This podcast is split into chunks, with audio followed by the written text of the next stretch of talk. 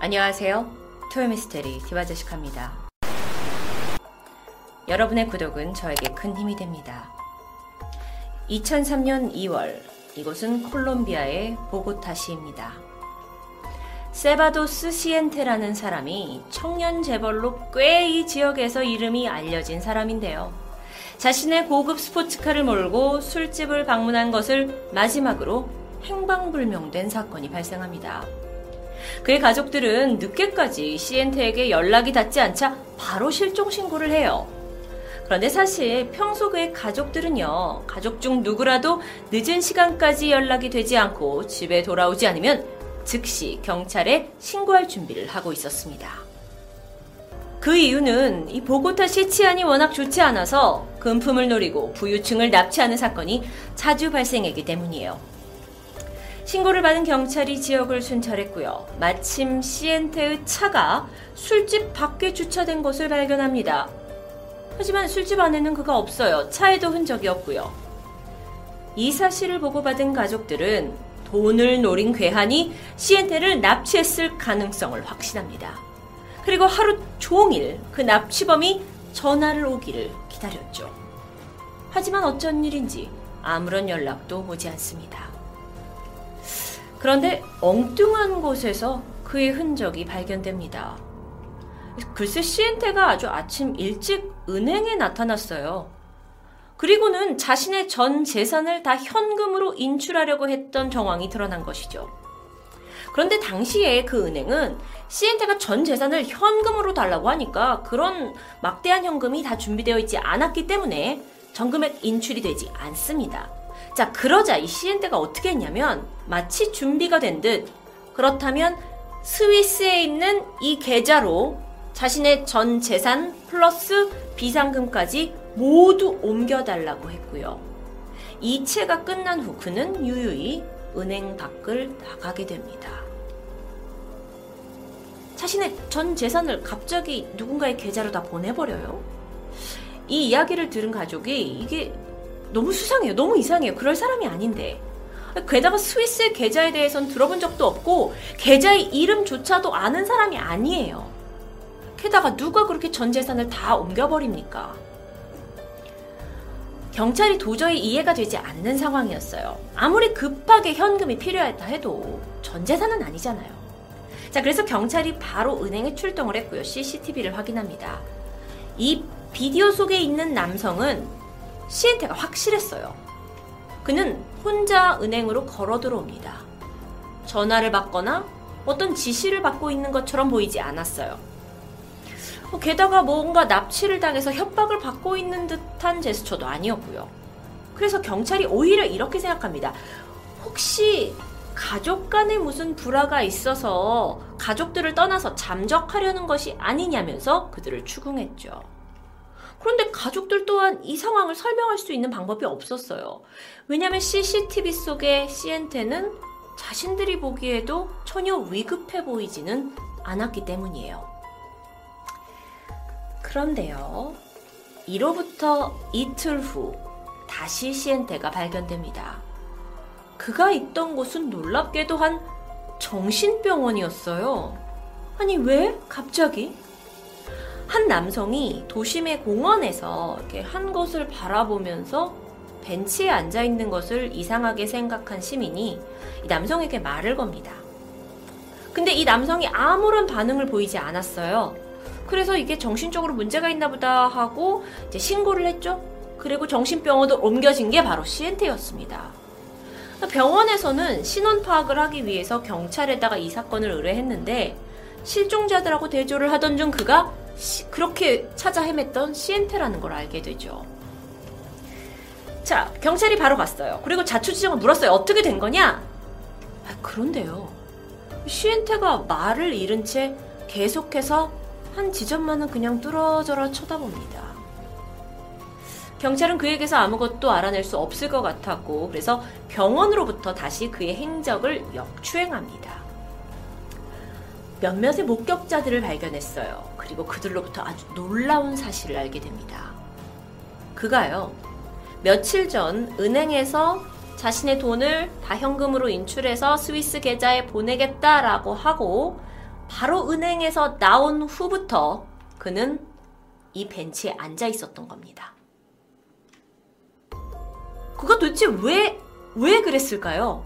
그리고 이후부터 그냥 영원히 빠져나간 사람처럼 멍해진 거예요. 도저히 설명이 되지 않았습니다. 그런데 다음날 아침, 간호사실에 호출벨이 울립니다. 그러더니 의식을 잃은 것처럼 보였던 시엔테가 정신을 차렸어요. 그리고서는 눈을 동그랗게 뜨고 묻죠.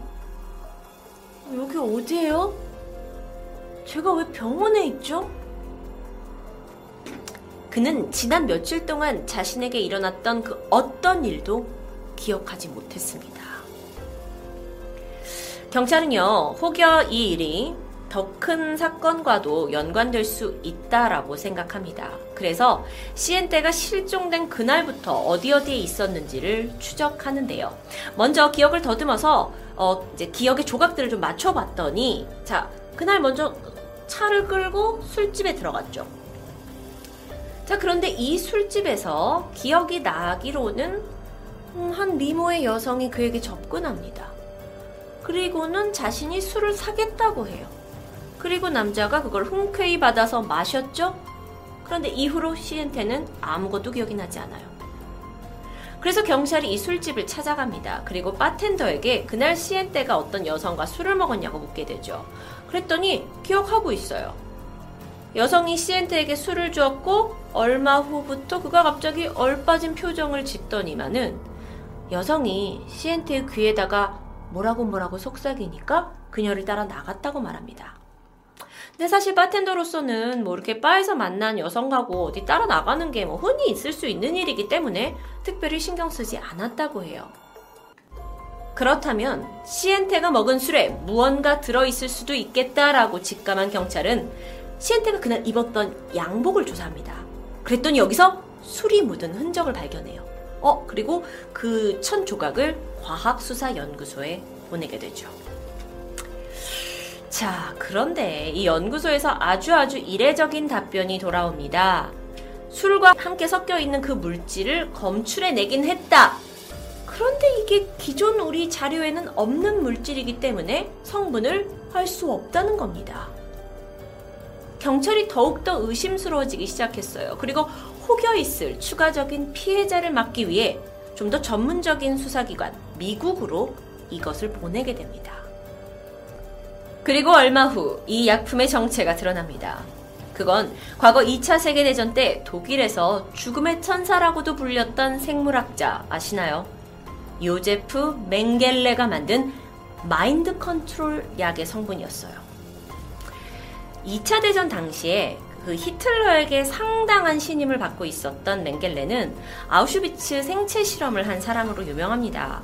그 외에도 완전 인권을 무시한 막 여러 가지 실험들을 거기서 감행했는데요.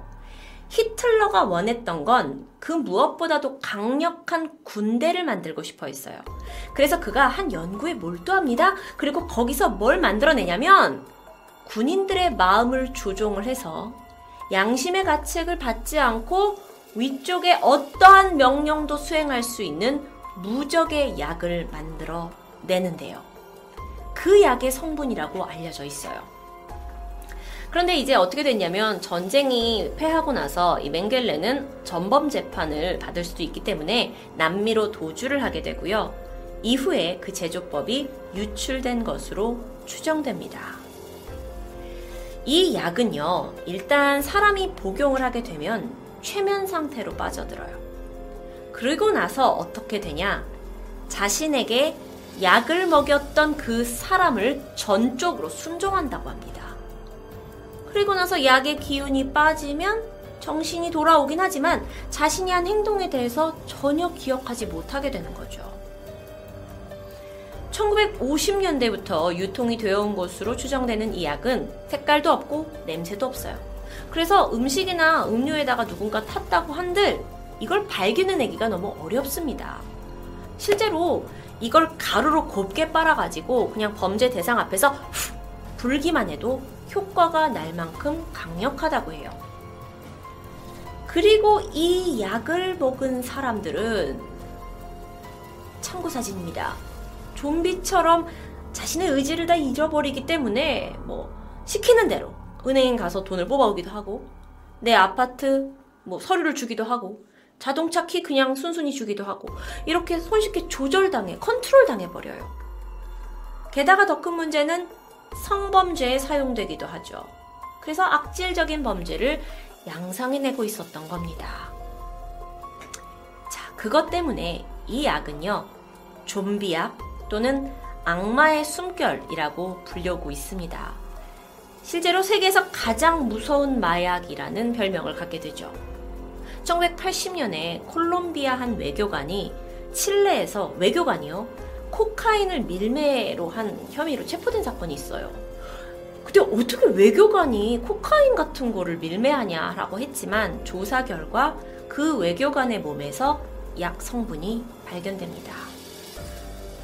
그러니까 이제 완전 껌짝없이 범죄자에 의해서 조종당한 거죠. 2013년까지 약 1200여 명이 넘는 피해자가 발생했고요. 어, 여기는 평범한 사람들로부터 유명인사, 정치가, 미국 대사관 직원까지도 피해를 입은 사례가 있다고 합니다. 어, 이 콜롬비아에서 시엔테에게 약을 먹이고 전 재산을 약탈해간 그 범죄 조직은 아직 밝혀지지 않았습니다. 그런데 이 콜롬비아의 보고타시에 있는 그 한 대학병원의 간호사는요, 거의 매주 좀비 약에 취한 환자들이 나타난다고 하는데요. 파티에 갔다가 2, 3일 후에 소지품하고 돈 다 잃은 채 멍하게 벤치에 앉아 있다가 문득 깨어나서 병원에 도움을 요청하러 온다고 전합니다. 최근 한국에서도 음, 클럽에 있는 여성들에게 물뽕이라는 약에 취하게 한 뒤 성적으로 이용한 아주 비극적인 사건들이 발각되고 있는데요. 누군가 건넨 술이 범죄에 이용될 수 있다라는 끔찍한 사실을 꼭 인지해야 하겠습니다. 토요 미스테리 디바제식합니다.